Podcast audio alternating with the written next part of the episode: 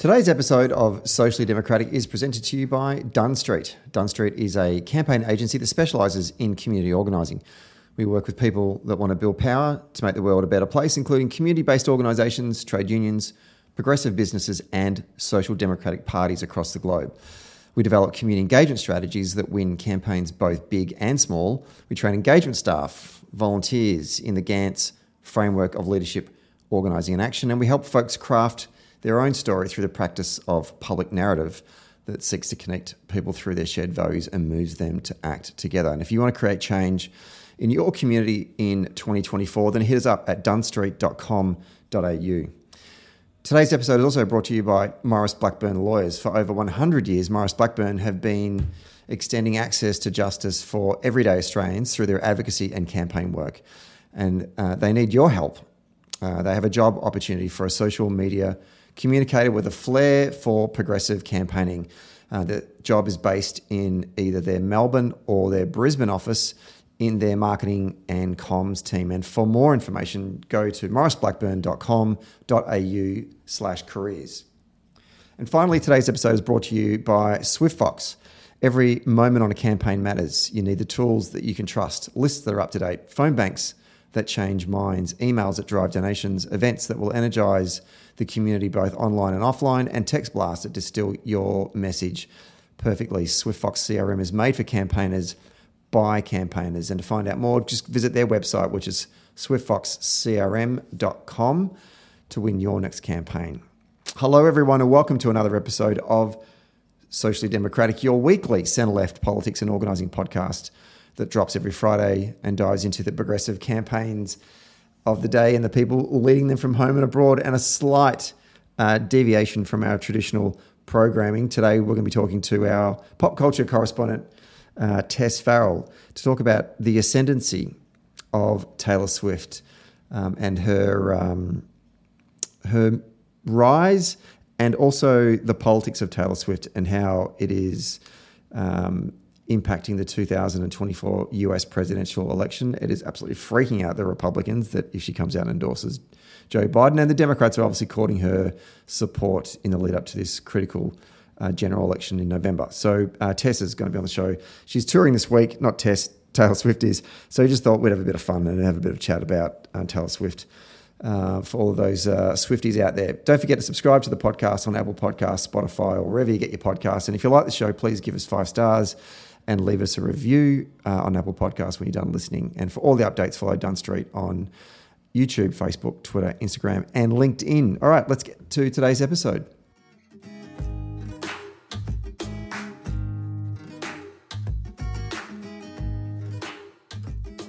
We are taping this one on a Thursday evening on the lands of the Wurundjeri people. And uh, we're departing slightly from our usual subject matter, but we it is still grounded in politics.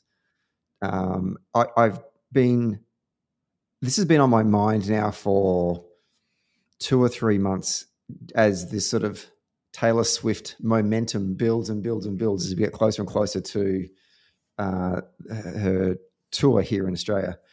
And I keep on asking myself a whole bunch of questions about the Taylor Swift phenomenon and then when it started to appear in the New York Times consistently in the politics section, I thought, okay, no, we can do a podcast on this now because this has now moved into the politics world and therefore we can talk about it.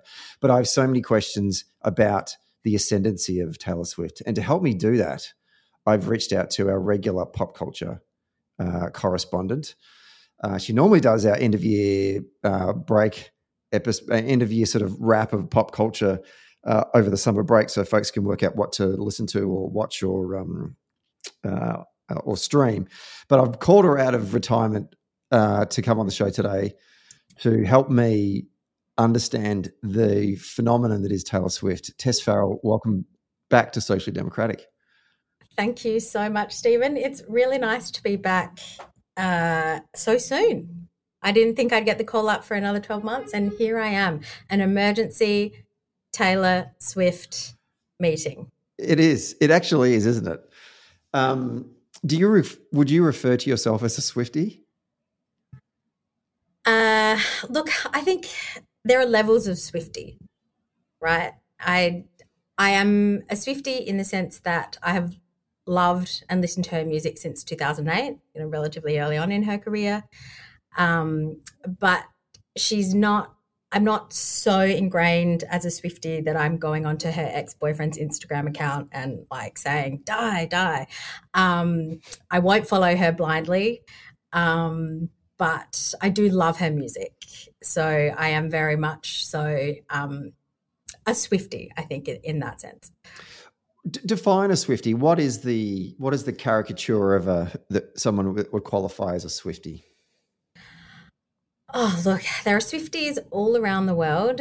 Um, the real sort of test is just how dedicated you are to her, how much you know about her, if you're going to her tours, um, you're online, you're consuming everything that she does, and you will go into bat for her at every opportunity. She can do no wrong to you. So that's why I kind of, I'm not sure if I'm a solid 100% Swifty um, because, you know, I'm not just going to exempt her from from particular things just because she's Taylor Swift but there are people that live and breathe her so there are Instagram accounts now that follow her whole tour you've got girls in Canada waking up at 3 a.m. to document her whole tour while she's in Japan or in Australia um, before they go about their day and do their work um, or go to their jobs. So those are real Swifties, I think. Wow. Okay, that's fantastic. It's kind of like the modern version of Beatlemania, I guess, in some respects, for uh, the boomers listening to uh, the show. They go, I remember that. Um, okay, let's. What I want to do is we're going to talk about the politics of Taylor Swift in a moment, but before we do, I think it's important to set some context. And the first question I want to get my head around is, is um, I mean, how big, how, how in, just reaffirm for me, she is the most influential musician or artist of this current era, pun intended there. Would that be fair to say, right? Like I mean, 10 years ago, Beyonce was kind of like, you know, Queen Bee. And I feel like there's been a mantle that's been passed. She's the clear sort of number one in, in pop music now. Is that, would that be right? Yeah, she is an international superstar. I think she's actually taken the music industry into completely new heights, which is a pun for um, Swifties who know that her boyfriend's podcast is called New Heights. Um, is she the most popular artist of my time? Yes. Is she the most influential? It depends how you define influential, but um, I think I can break it down in a couple of stats, which I think people appreciate if you want them. Totally. Okay. So, according to a morning consult poll from March last year, 53% of American adults said they were fans of Swift, and Jesus. 16% identified as avid fans of the star. Wow. Okay, um, that's, that's, more than half the population of the United mm-hmm. States, of 340 has, million people. Uh huh. She has 14 Grammys. She's the only artist ever to win Album of the Year four times. So, Frank Sinatra won Album of the Year three times. So did Stevie Wonder. Adele only has two Album of the Year Grammys. In 2023, Taylor was the most streamed artist on Spotify, 26.1 billion streams globally in just the one year. Mm. And uh, that earned her about $100 million. She has 281 million Instagram followers. She's sold out stadium shows all across the world several times over. The Eras tour is finally coming to Australia this week. That tour alone 4.3 million tickets, performing to about 72,000 people each show. She's got three shows in Melbourne. Um, and the merch, the merchandise alone, selling that during her tour, two, that's worth 200, and, 200 million. Mm. 4 million Australians tried to buy tickets last year, and there were only 450,000 tickets. Bruce Springsteen, the boss, and Beyonce also toured last year. And the Eras tour earned more money than those two tours combined Beyonce and Bruce Springsteen. She's wow. 34, and Forbes estimates her net worth as 1.1 billion. So she's not just financially successful, she's received critical, critical acclaim with her Grammys and uh, she's beloved by fans. I just I can't think of another artist that has done what she has. That's a great uh, context setter, actually, uh, to prove that she's not just a successful musician with all of those Grammys that she's won, but she's also incredibly successful at business as well. Mm-hmm. Uh, the, the, the, question, and I've written this question in, in the show notes about 30 different ways, and I think it's just probably easier to just to put it one way. Uh, point out how she went from being a, um, you know, a country musician, you know, born out of West Philadelphia, you know, born out of West Reading in Pennsylvania, uh, made roots in Tennessee, successful c- career in the country music uh, genre, makes this shift to pop, and then all of a sudden transcends into this sort of pop culture f- phenomenon. Where, where are the moments along this journey for her? Can you say, ah, that's where you can see that it was she was becoming more than just uh, an artist? I think anyone who's under the impression that her success or popularity happened by accident is wrong. You know, and it, it seems right now like it's all of a sudden, but it, you know, it's not really. She's been releasing music for almost two decades. She wasn't plucked from obscurity on, you know, from a hay barrel on a farm. She always wanted to be a singer. She always wanted to be a performer. She always wanted to be famous. And growing up, her musical influences were Shania Twain, Faith Hill, the Chicks, formerly known as the Dixie Chicks. Um, and to a young girl in Pennsylvania, she was like, I've got to move to Nashville. That's how I do it. That's how I become famous. And so her parents um, were privileged enough and financially stable enough to be able to say, okay, like we're going to move our whole family from Pennsylvania to Tennessee, the home of country music, so she could p- pursue music. Um, her dad, Scott, was a stockbroker, and her mother, Andrea, was a marketing manager. So she's coming from quite a well off family. Her mother was actually an opera singer. Hmm. Um, it was all pretty deliberate. When she got once she got to Tennessee, she would cold call labels. She'd perform at local shopping malls until eventually she got a record deal at 15 in 2005. And so you're right, her first album was very country like Tim McGraw was one of her first released singles, Teardrops on My Guitar, and then Fearless, her second album, was con- pop country, they call mm. it. Um, and I think that's where I first discovered her because uh, the, one of her singles, which is um, I don't even forgot now the name of it. The, the, I, I, can imagine it by the film clip. It's the one where uh, she's um, in love with the guy that's the quarterback in the football team, and she also plays an alter ego character as well. What's that? What's that song? You belong um, with me. Yeah, that one. Yeah. Um, Which is very country, right? It is. You're right. It's country pop, isn't it? Yeah, it's country pop. She won, you know, country music awards. Um, the Rising Star at Fearless, her second album, won country album of the year. I'm pretty sure the year it came out. Um, it was very much country.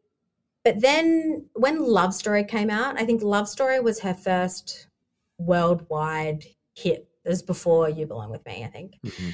And it just found an audience commercially across the globe. And ever since then, her music has been more pop than country. And she's steadily been re- releasing music um, ever since.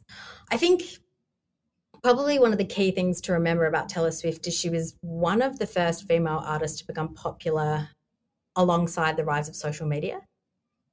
So she had MySpace, she had a Tumblr, she built a loyal fan base pretty early on through social media releasing you know music on myspace before it actually got officially released. She has always engaged with her fans on a very personal level um, in a way that artists couldn't do before like celine dion mariah carey britney spears absolutely iconic but they weren't sharing their lives on tiktok or mm replying to their fans on, on Tumblr. And everything she does is for her fans. Her marketing around her albums is really incredible.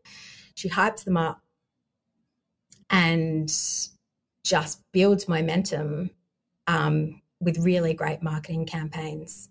But I think fundamentally, when it when it comes down to it, her success is really from her storytelling, like the lyrics in her music.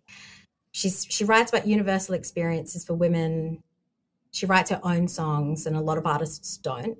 Mm. Um, I think it was a mix of things, right? She knew how to use social media. She was a natural teen idol. She's this beautiful blonde teenager She had a good marketing strategy from the beginning. Her loyal fan base um, really stood by her, regularly releasing music, touring relentlessly. Um, but none of that success that she has now would be possible without her personal songwriting. You know, listening to you there, there are some some parallels between that and community organizing because you need to be a good storyteller in community organizing. You need to put your constituency first, and it sounds like the relationship that she's built between herself and her fans in building the foundation of her success was critical. Um, organizing isn't marketing, but obviously she's using the tools that are available to her that you talked about at the time to maintain that honest um, and um, authentic connection that she has with her um, with her audience seems pretty crucial, um, and that's very similar to you know what we need to do in organizing as well, right? Yeah, absolutely. So I want to like there was something maybe it was like I can't even remember when it was. It was the way that she trans. How, how did she? Be, how do you how do you see um, how Taylor managed to transcend different generations? Because my cousin is my age, without giving away her age, but most people know I'm much older, and uh, maybe five, six, seven, eight years ago, I was she heard me playing a Taylor Swift song in the car, and she said, "Oh, I love Taylor." And I said, "No, I wouldn't pick, pick you as a Taylor Swift fan." And she said, "Oh, I love Taylor Swift." I said, "Why?" And I said, "Because she speaks to me." And I was that struck me. I went, "Wow! If you really like, she genuinely likes Taylor Swift." And I just assumed at that point Taylor Swift was like was just the um, the domain of you know teeny bop, teeny boppers or you know teenagers and maybe early twenties but th- that isn't the case. How did the hell this happen? How did we discover that actually, no, she has got a fan base that isn't just young girls, but it is actually quite reasonably diverse across age brackets? Well, I hate to harp on about how much of a fabulous storyteller and songwriter Taylor is, but she really is a masterclass in storytelling. And her lyrics are universal to women and girls everywhere. You know, like everyone has a story about how they were bullied in high school or left out of the group. Everyone has a story about getting their heart broken or let down. Everyone, every girl has daydreamed about a cute boy or girl, like in high school, an experience with a sick loved one or feeling like they didn't belong. So she takes universal human experiences and she makes them shiny and glittery and catchy and beautiful, even if they might be, you know, sad or tragic. Um, and I think one of the loveliest things about the Eras tour is seeing so many women and girls come together and see that we're not alone in our experiences. Um, and on a personal level for me, I feel really sort of validated by her music. Like it's okay to feel your feelings. It's okay to feel sad or scared or angry, to feel love or excitement. Um, you're allowed to be silly and giddy, but also serious and flawed. Like girls and women just we're told all the time that we're too emotional, we're too loud, we like stupid things like clothes and sequins, we talk too much, we overthink too much. And yet here is a woman now um, who started writing her, her own songs in her diary when she was a kid. And those songs and those feelings are selling out stadiums all around the world, making her a billionaire. So I think for me, I look at Taylor Swift and I think it's okay to be vulnerable. You can be emotional, you can be a woman, and you can be successful. And um, a lot of people say that the reason why it transcends generations is because it is that journey from girlhood to womanhood, right? Like her fans who started out with her back in the day when they were teenagers, they're 30 now. They're getting married, they're having kids, but they loved Taylor's music at the beginning and they have grown up with her. And I think um, you know the point of your cousin really connecting with the music is um, there's plenty of people who are 40 or older who are also getting into Taylor Swift later in life because their kids are into it because mm. Um, she's still so popular and she's still releasing music really regularly. Um, my follow-up question is is is is uh, I need to remember this. Just a takeaway just to the point you just said there, uh, in the city today, um, my partner pointed out to me today, looking around the city, there were lots of mothers walking around with their daughters. And I think they're all come from interstate because they obviously they're in a city that she's not touring. Is it just Melbourne and Sydney that she's playing? And she, is she doing Brisbane, Adelaide, Perth, or no? No, much too. Um, much. I feel really bad for you know people living in other states, but yes, she's just doing three shows in Melbourne and three shows in Sydney. And right, so there will be a lot of people coming to Melbourne. I've got friends flying in from Adelaide, from Perth, coming with groups, groups of people, like groups of women. Um, you know, my cousin who's 15 is coming, my friend who's 31 is coming. It's it's a really broad spectrum. And it, I'm so excited. yeah. Well, and that to that point, the even today, so we're recording this one on a Thursday. This episode will go up tomorrow. So, and the sh- show's on Saturday, Sunday, Monday, Friday. It starts tomorrow. Oh, it starts tomorrow. Okay, right. The city's starting to get a bit of a like grand final weekend vibe. Like, well, it, the gig is at the MCG. It is sold out. It pretty much is. It is the grand final of music. Um, and look, you know, I heard that cities in the US were begging Taylor Swift to come because it injected so much into their local economy, right? People coming, staying, um, putting money back into the local economy. So, um, yeah, it's, it's a huge event. Um, walking around the city today, I saw a lot of people in in Eras tours t-shirts, um, and yeah, I love the connections between sisters, friends, female friendship, but I've also have a bit of a soft spot for um, the dads taking their daughters. Um, AFL hero Brendan Fevola, I think, was making friendship bracelets with his daughters to take to, to the gig. So, like, if Fev's doing it, like the whole world is doing it, right? Um, yeah. It's it's huge. That's that's beautiful. Okay, so back to the point you were mark, uh, asking before. Sorry, back to the point that you were talking about before. Stephen, use your words was there uh, a particular album or albums in which you saw her um, her songwriting mature? In which, because I, I, you know, I don't know a lot of their earlier stuff. To be honest, I just know all of her, singles basically. But you know, and I don't even know what albums are on. But there was a point there where you started to hear the songs and go, "Oh, there's some there's some depth in that songwriting." Um, and obviously, you know, you talked before about how important it is. But I'm just wondering, is there is there any particular album where you started to see this sort of maturity or this shift in her in the way that she wrote and told stories? Yeah, I think 1989, um, which I think came out in ooh, let me see, uh, 2014, and that was a really huge pop album um, where it definitely started to steer away from high school boys and it started to take on sort of uh, much more meaning. Um, the lyrics were a bit, you know, they were deeper. So mm. there was 1989, and then um, probably Folklore as well, which is 2020. The album she released uh, during the pandemic was a complete departure. It was way more fo- folk than um, sort of, you know, pop music, upbeat pop music as well. Um, so those were two crucial moments, I think, where she kind of left her old self behind. But with every album, like many female artists, she kind of left her old self behind and became something new to coincide with the album. Because a lot of the uh, commentary about her in the mainstream media tends to lean into the fact that she writes a lot of songs about her past boyfriends. Mm-hmm. Uh, it can't be more than just I don't, don't, know if you want to stick up for her here and say no, she's more than just that. But that seems to be the stuff that kind of got through to my moronic brain in not consuming too much pop culture news about Taylor Swift. But it was always, you know, you don't want to go out with Taylor Swift because within the next album you're going to get an, you're going to get a song written about her. Do you care to respond to that criticism or that observation? To say. I mean, she gets really mad about that because, you know, she kind of bit back and it's like, no one talks about how Ed Sheeran sings about his relationships, right? Like, what's wrong with singing about your relationships? Everyone everyone does right? Like the beatles sang about women.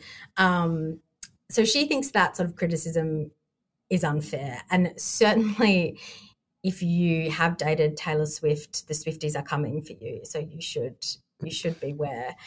Um, but she's you know she's never come out and said it. And in fact um, when she re-released a song uh, that her fans assumed was about john mayer the artist because the song is called Dear John. Mm-hmm. She actually made a public plea to say, hey, this is old music. I'm re releasing it. Please do not go after John Mayer.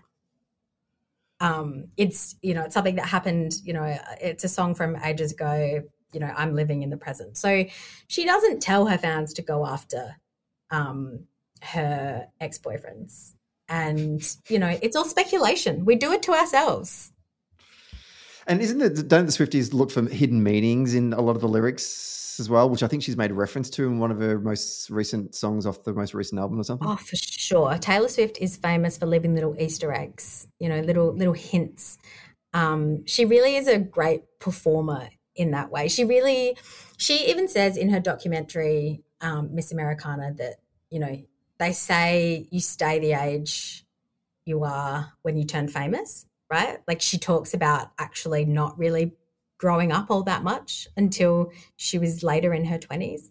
Um, and so, yeah, she would, she leaves little secret things in her, she used to leave them in her CDs and her lyrics, you know, people just, they go off with um, theories about about what they are and she inflames it that's a whole that's part of her success part of the marketing strategy she wants people to talk about what she's up to good segue there so i actually want to ask you about the marketing um,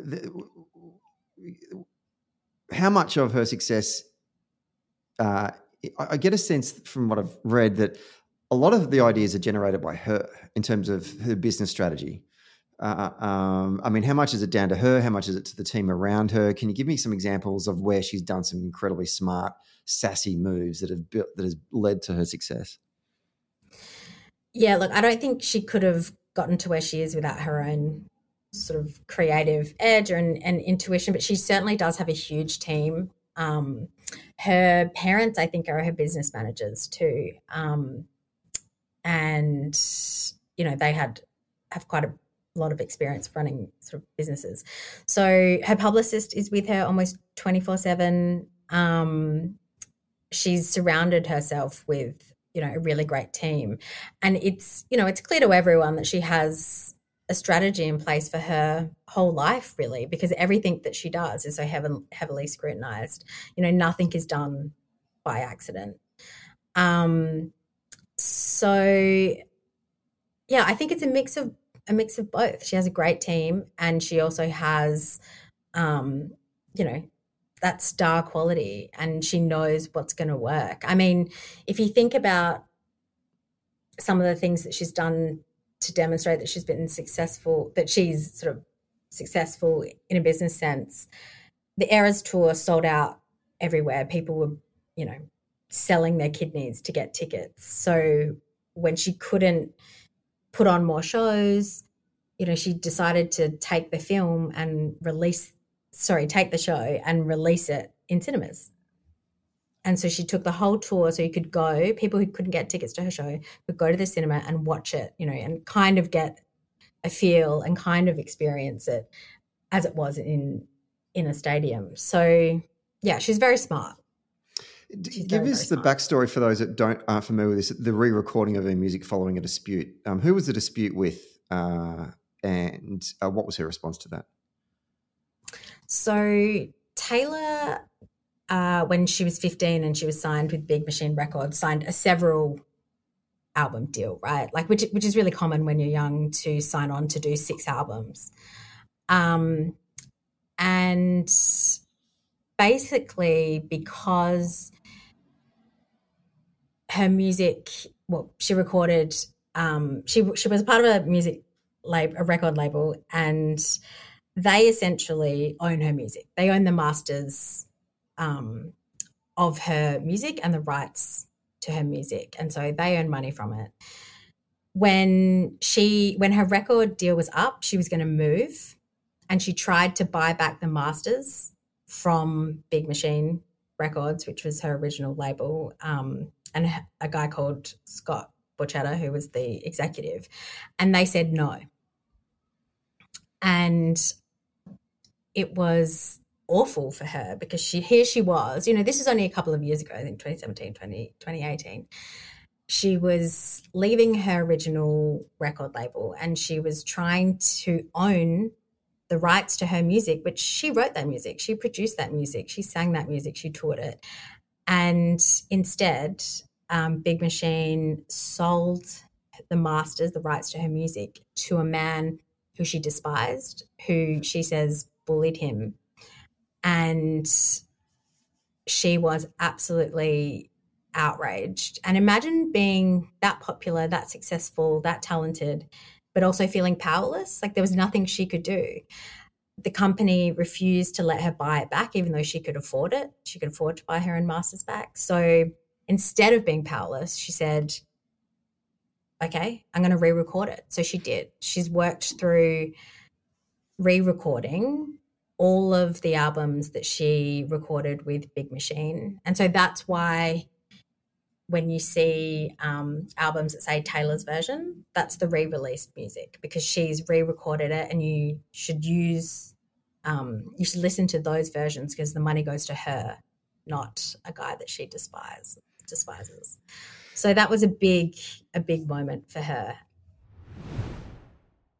Let's take a quick break to talk about SwiftFox. Every moment on a campaign matters. You need the tools that you can trust, lists that are up to date, absolutely, phone banks uh, that can change minds, emails that drive donations, and events that will energize the community online and offline, and text blasts that distill your message perfectly. SwiftFox CRM is made for campaigners by campaigners. And to find out more, go to swiftfoxcrm.com to win your next campaign. Okay, let's get back to the show.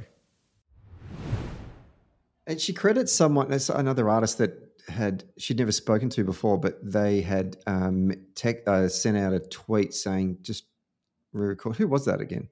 It was Kelly Clarkson. She said you should re-record all your own music, um, and it was a real power move. Um, you know, I on a personal note, I listened to all of the Taylor versions um, music instead of instead of the original ones, um, and it actually gave it was a great marketing opportunity, right? Mm. Um, because we go back and we listen to them um, and we experience what we experience. You know, uh, millennials love nostalgia. So going back and having those albums re-released over the last couple of years has been incredible. Fantastic. Okay, we're at the half hour mark, and I want to. I now want to shift into politics. Um, and beginning with, from what I have researched, in the early part of her career, she was very apolitical. Is that right? Yeah, she was. And, you know, rightly so.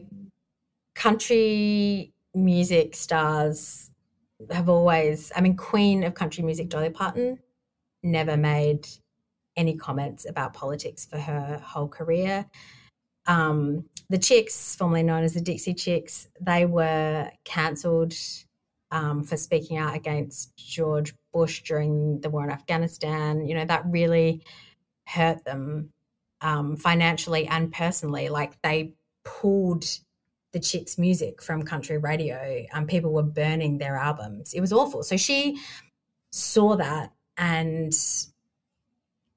obviously didn't want to make any political statements. She thought that was best. And her family and her business, like, you know, her business managers also sort of advised her not to make any political statements.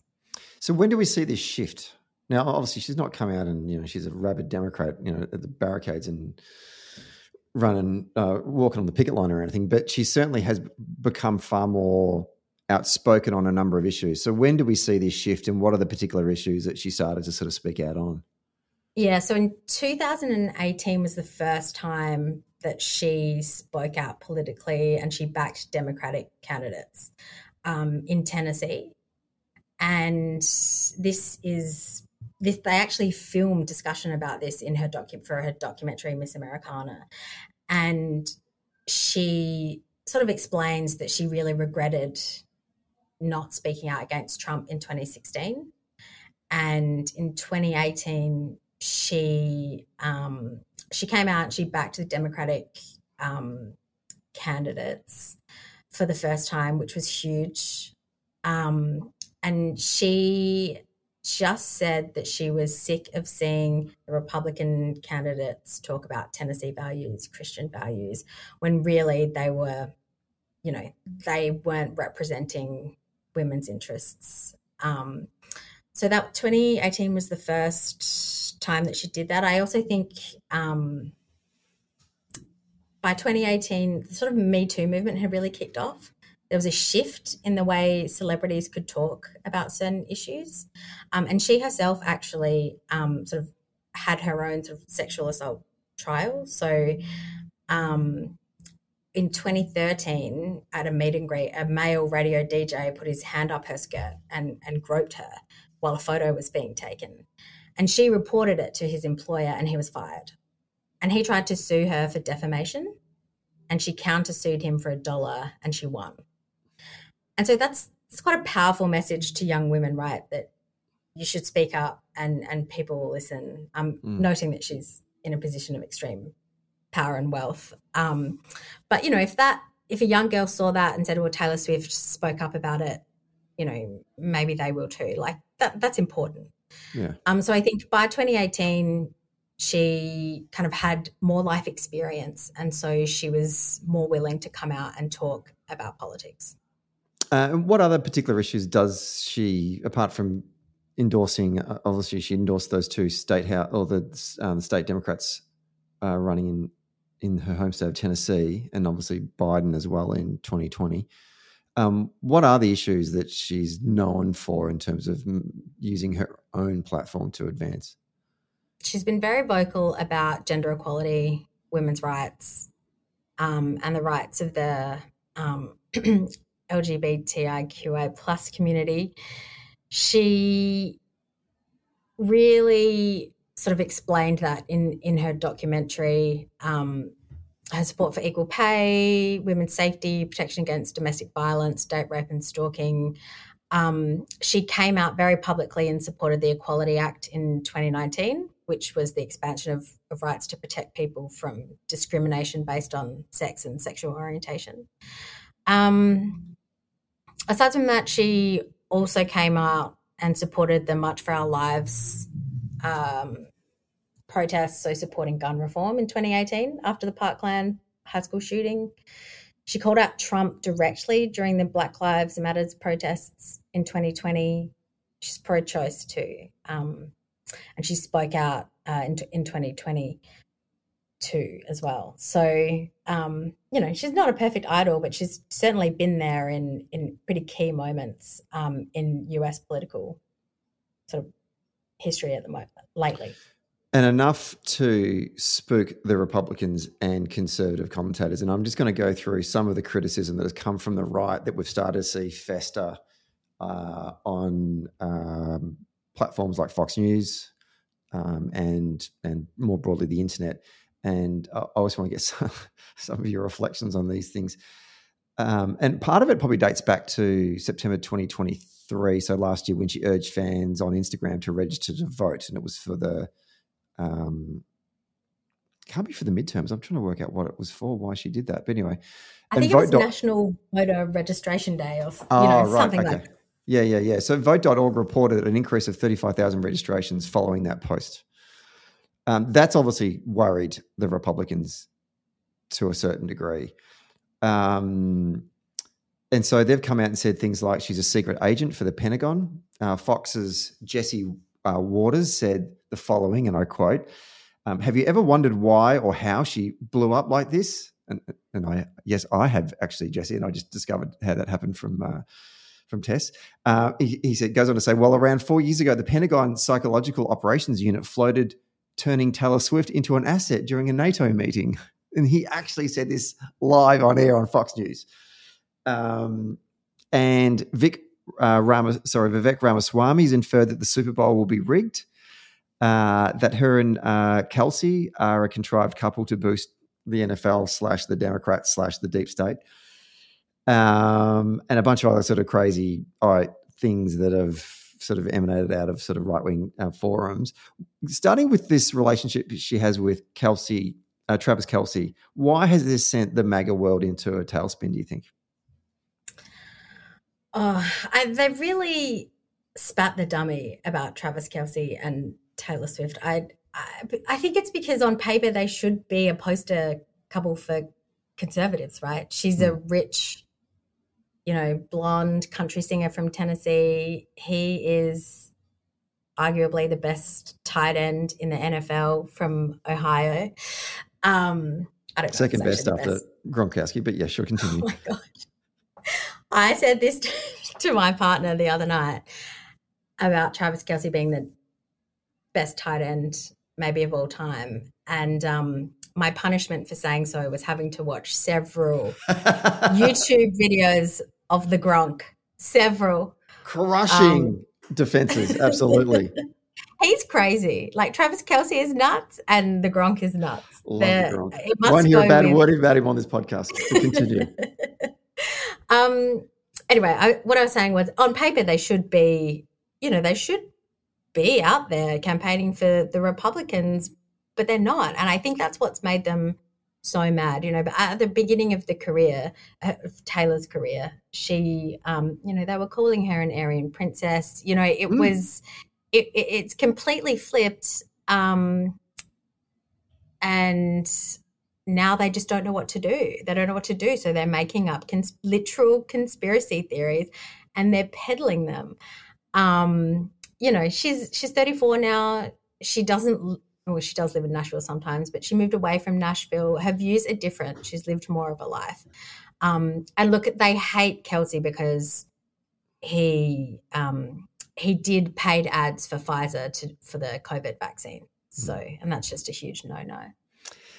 It is funny. To your point, they are like central casting out of an episode or a subplot of Friday Night Lights, and you know it's good Southern, you know, conservative Christian love, but it's for them, it's just obviously they're worried. You know, they got themselves spooked, and just the influence leading into this whole Super Bowl as well. I mean, we did you watch the Super Bowl? I watched bits. I watched the halftime show, and I watched. Um, I went back and watched the. I watched the overtime when okay. when the, when the Chiefs won just the, the, the build up as a you know as the Chiefs sort of made it into the postseason and then progressed all the way through to the Super Bowl, you could just see that it was building up this. It was going to be you know the San Francisco 49ers versus Taylor Swift. I mean that was almost what it was. And I was I was wondering I had watched it at home with a group of mates and we were going to set a like a drink every time Taylor comes on the TV, but we decided not to do that because we thought we'd accidentally get absolutely wasted. But as the Chiefs began to win, you started to see Taylor on TV so much more. But the influence of her attendance at the Super Bowl had such a, a profound impact. Dove soap advertised at the Super Bowl for the very first time in something like 27 years or something. Uh, I, I, don't know if you noticed the commercials during it, but they were, you know, they were f- traditionally they're just kind of like, you know, um, uh, car ads and all that kind of stuff, right? And State Farm and stuff. There was clearly a far more feminine um, tilt to the ads that we were seeing in this particular Super Bowl, which I'm assuming because so much more, so many more women were interested in this game because of Taylor's simple attendance in the audience, in the crowd. Isn't that nuts to think about? It's crazy. So I think they said 123 million viewers. And I read somewhere, I don't know if this is actually true. They said it was the largest TV audience since the moon landing. Right, I know it was. It was the, it's the most watched Super Bowl ever, but oh, every oh, Super Bowl is the moon landing. Yeah, that's crazy. Um, and yeah, it's. I think it's. I mean, I think it's great. I think you know more women tuning into sport. Fantastic. Um, I don't know if the NFL has a women's league, but I do worry that the tide will turn. You know, Taylor is already getting yelled at at games. You know, people like they're yelling at her, being "You're ruining football, Taylor." It's just like, get a grip, Gary. Like, no one's taking your Budweisers away from you. Sit down and eat your hot dog. But she's getting. I, I think I really don't want the tide to turn on her, and there, for there to be too much oversaturation when it when it comes to football. Because um, I think opening it up, um, you know, to have more women watching is great. So the other thing that came out of this, obviously, in that sort of conservative conspiracy theory is, um, and this was from a right wing commentator from Florida who's on Fox News every now and then. I actually didn't write her name down, I forgot. Um, but she had framed the 2024 presidential election will be a contest between MAGA and the Swifties. If that was the case, I don't think that's the case. But if that was the case, who wins? Great question. It is actually very funny the parallels between Trump supporters and Taylor Swift or Swifties. Um, they both follow their leaders blindly and the first jump in to defend, defend, defend in the comments online. Um, they both speculate and make theories. They gather in groups online and in person, decked out in merch. I mean, I don't know who wins. I mean, Taylor Swift hasn't endorsed Biden yet, so um, that needs to happen. And, you know, celebrity endorsements doesn't necessarily lead to winning elections. I don't know.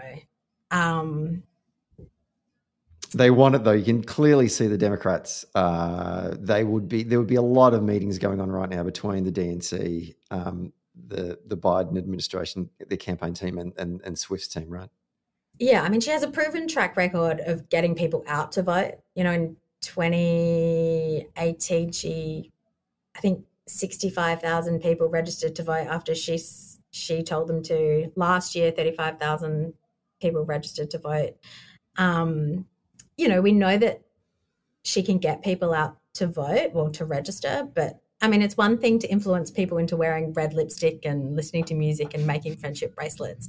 It's another thing entirely to influence someone to vote a particular way. Um, but I hope to hell that the Swifties win. Um, I mean, time will tell. Exactly. I mean, the point you make is important. It's important for us to here in Australia to remember that the, the, the main game in US politics, campaign politics, isn't persuasion. It's actually registering registering your own people and making sure they go to the polls. That's how you win uh, elections in the US.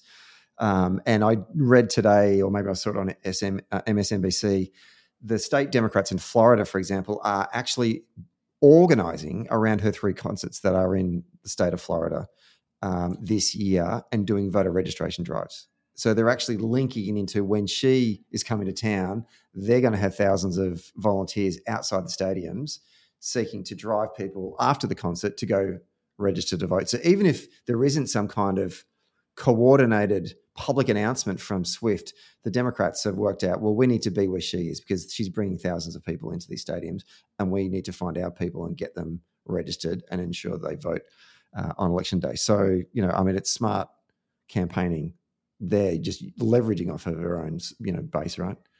Yeah, that is really smart organizing um, yeah, her fans are women, they're young women, they're mothers. They need a plan for voting too. Like, yeah, engagement with them at her her concerts. Um, very smart. Okay, now we've talked about the criticism from the right. Let's talk about the criticism from the left. Uh, there was an article in the New York Times during the week, and I sent it to you. Um, you know, did you get a chance to read it? I think so, bits. So I've broken up a number of the main points of criticism that have come from our aspects within the broad left, and I just want to get your reflection on, that, on this. The first one, which one seems to um, be the most popular of all of them, is that she's a climate criminal.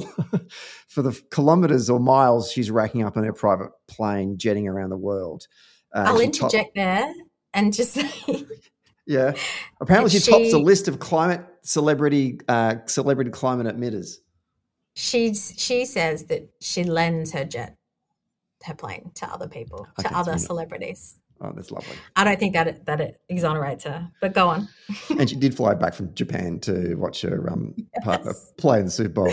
Lucky for some. Um, the, funnily enough, our own SBS got credited in this New York Times article, um, and SBS had apparently asked in their own reporting, "Who's making the merchandise? Um, are the uh, workers um, doing reasonable hours and getting paid the appropriate wages?"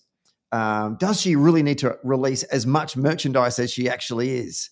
Um, are the tickets being sold at a reasonable price? What, what, what are your ref- reflections on that criticism from our good friends at SBS?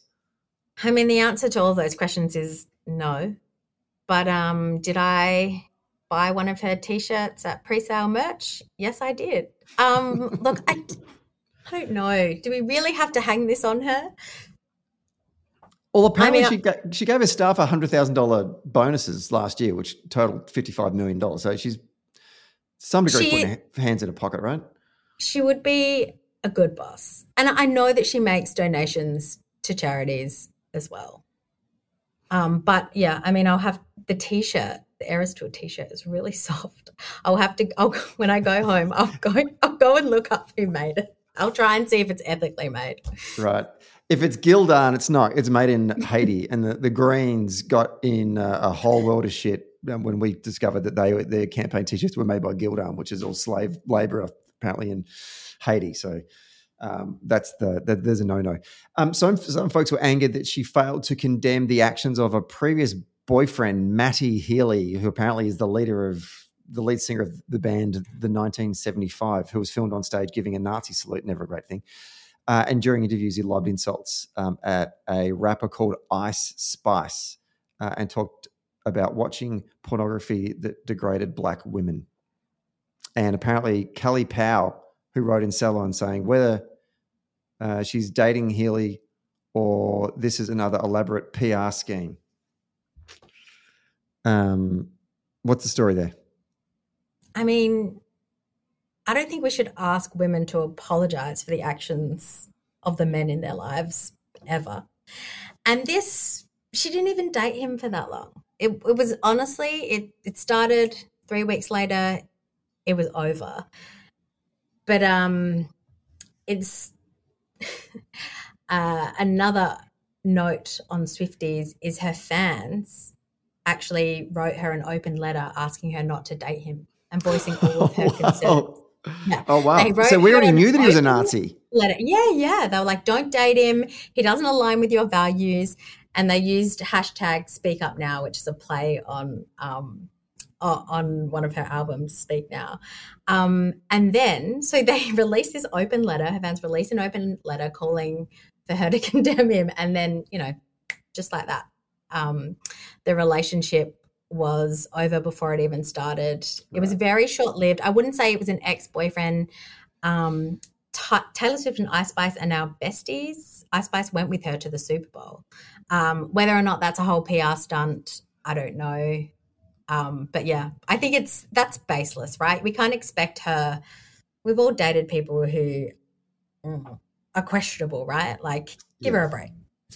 Another one, fans with disabilities have complained that Miss Ms. Swift's accessible ticket sales were a mess uh, and that her concerts didn't offer enough ADA compliant seats. I would say that that's the stadium's fault and not hers, but that's a fair criticism. Yeah. You're doing very well here, Tess. I like you, you, you must be in comms in your real life. This is good. You got good. you got good, good uh, spin here. Um, this one's weird. In, uh, critics say her affection for her two Scottish fold cats, never even heard of that breed, but, but has increased the breed's popularity, causing unscrupulous opportunities to overbreed them, which resulted in unfortunate genetic mutations. Okay, let's just think about that for a second. We're blaming Taylor Swift for the downfall of an entire breed of cats. I'm, I'm not a cat person, so I just don't have any sympathy for that. Uh, anyway, and naturally, she got drawn into the whole um, Middle East conflict right now, and fans were using a hashtag Swifties for Palestine. And I've asked uh, Ms. Swift to call for an immediate ceasefire, cut ties with Israel's companies, and to publicly support Palestinians. I can tell you, look, if Taylor Swift can't bring peace to the Middle East, then no one can.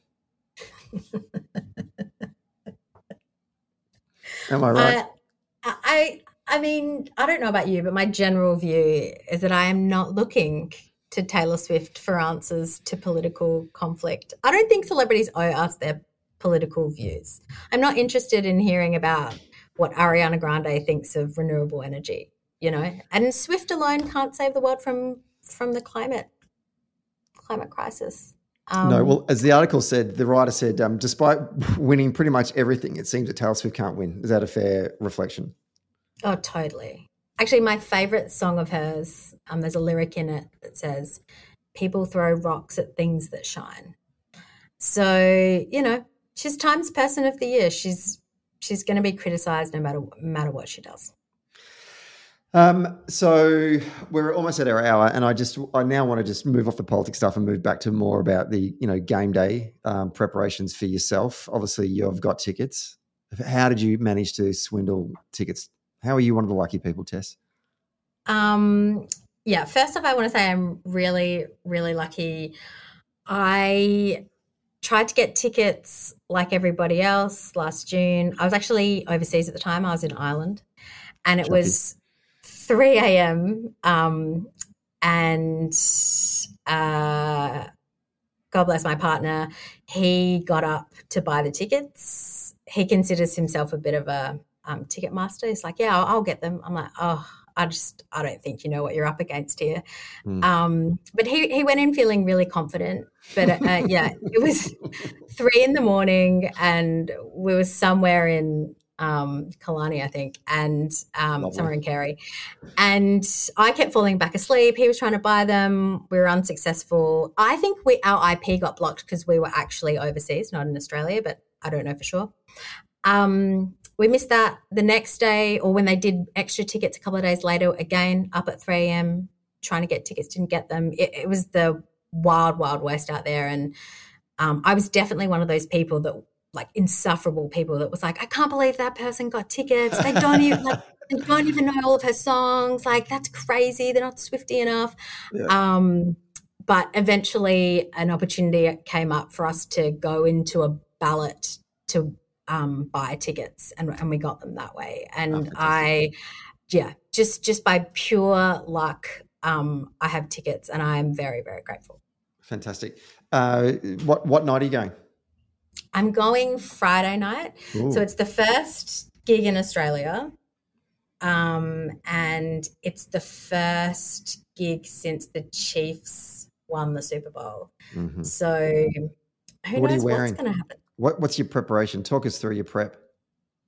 I have um, friendship bracelets. Mm-hmm. By the way, Lincraft in the city, Melbourne CBD, sold out of um, beads, like beads with alphabets. Yep. The alphabet letters on them. Don't try Love and go it. there. Um, good, good to know. Thank you for letting folks know that. I've got friendship And for bracelets. the people in Sydney, people in Sydney, you need to be thinking ahead here now, right? You're going to get a link yeah. You've got to go early. Order online. Order online. Spotlight's probably out too. Um, I'm not dressing up. I know lots of people. Lots of people are dressing up as their favorite era, right? Their mm-hmm. favorite album. Mm-hmm. Um, but I think one of the greatest lessons from Taylor is, you know, it's okay to be just me. So yeah, I'm right. going in my me era. Um, I won't be dressing up, but you know, I'll, I'll, I'll put some makeup on. I'll, I'll, blow dry my hair. Um, and yeah, friendship bracelets, cute little outfit. Um, blasting Taylor, all of it, mm-hmm. all of it. Um, I actually know the full set list, so I know what's going to happen. Okay, that was actually my next question. So she releases yeah. the the order of the tracks that she's going to play prior to the gig. Is that right? She doesn't release it. I mean, you can get them anywhere. I went to Blink One Eight Two last night, and you could get you could find the set list online. Mm. But it's so well documented on Instagram and TikTok that the full set list has been released, and it's the same everywhere. So I know the set list, but I haven't actually. I've tried to avoid any footage so I don't really know. I don't know what she's wearing. Like I don't actually know, um, you know, whether she's singing something acoustic or whether she has dances. Um, so there will still be quite a few surprises. It goes for three and a half hours. That's your money's worth right there, isn't it? It's a very it's it's, it's epic. It's it's Bruce Springsteen level. Uh, you know, yeah. it's it's workman like or work person, yeah. I should say, work woman like. Uh. Yeah, exactly. Oh, that's one thing. Did you know this stat?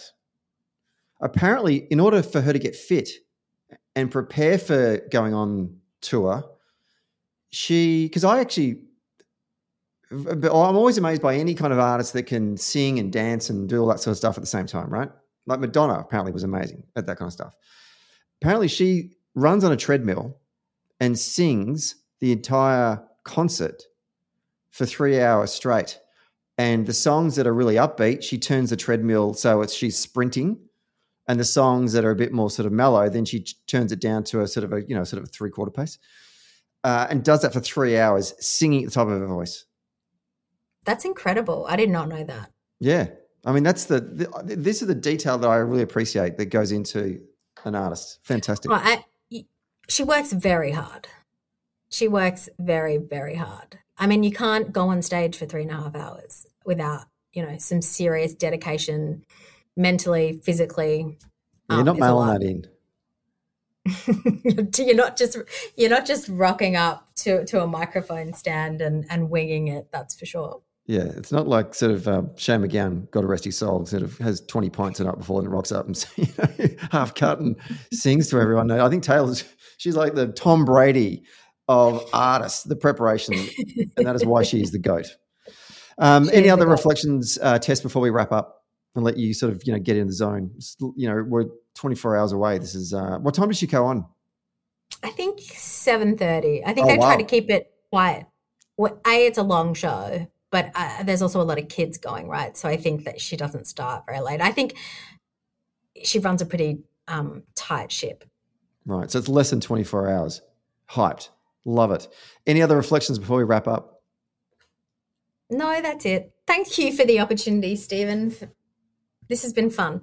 No, thank you. I um, when I was thinking to myself, I was overseas and I was like, I want to do a podcast on. I really want to do a podcast on Taylor Swift. I don't know how our listeners will feel about this, but I just think I need we need to talk about this because this is this is bigger than Ben Hur. And I thought, let's do it the week before. And I thought, I wonder who I can get. And I was like, I think Tess is a massive Swifty fan. I'm just going to check that, and you are. So I'm glad you came on. This has been a learning for me in many ways. So I appreciate it. I really hope you have a great time tomorrow night at the concert.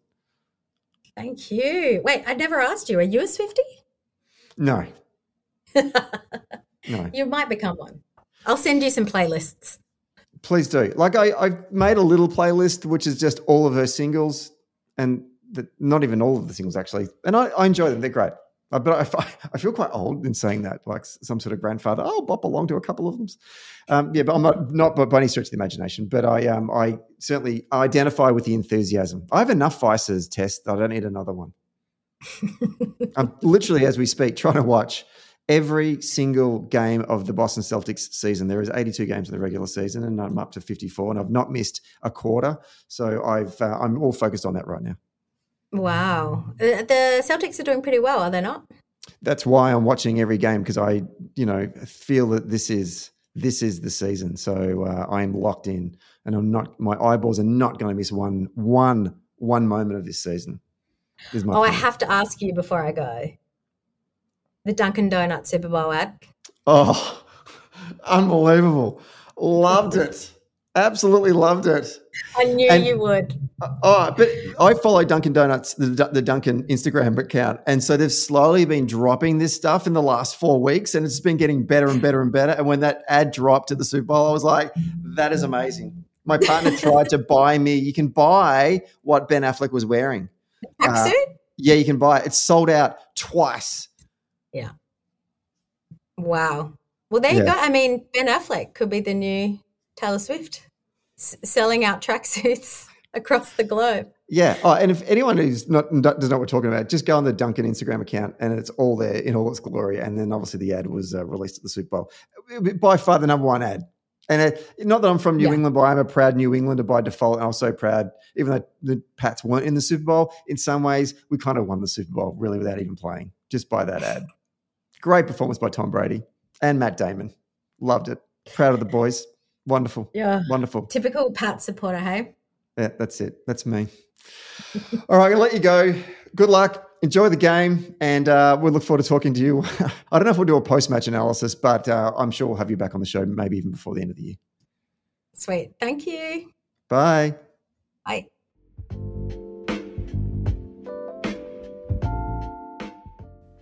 Hey there. Thanks for listening to Socially Democratic. Did you like the podcast? Hit the follow or subscribe button and be sure to leave a review on Apple Podcasts or Podchaser. And to get all the latest updates on Socially Democratic, follow Dunn Street on Facebook, Instagram, Twitter, and LinkedIn. And we'll see you next Friday. Socially Democratic was brought to you by Maurice Blackburn Lawyers. Maurice Blackburn Lawyers have spent more than a century paving the hard path to justice for everyday Australians. They've helped over 500,000 Australians turn their situation around and they know how the system works.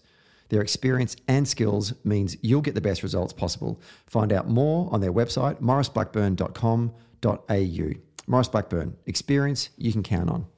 Social Democratic was brought to you by SwiftFox. Every moment on a campaign matters. You need the tools that you can trust, lists that are up to date, phone banks that can change minds, emails that drive donations, events that will energize the community online and offline, and text blasts that distill your message perfectly. SwiftFox CRM is made for campaigners by campaigners. To find out more, go to swiftfoxcrm.com to win your next campaign.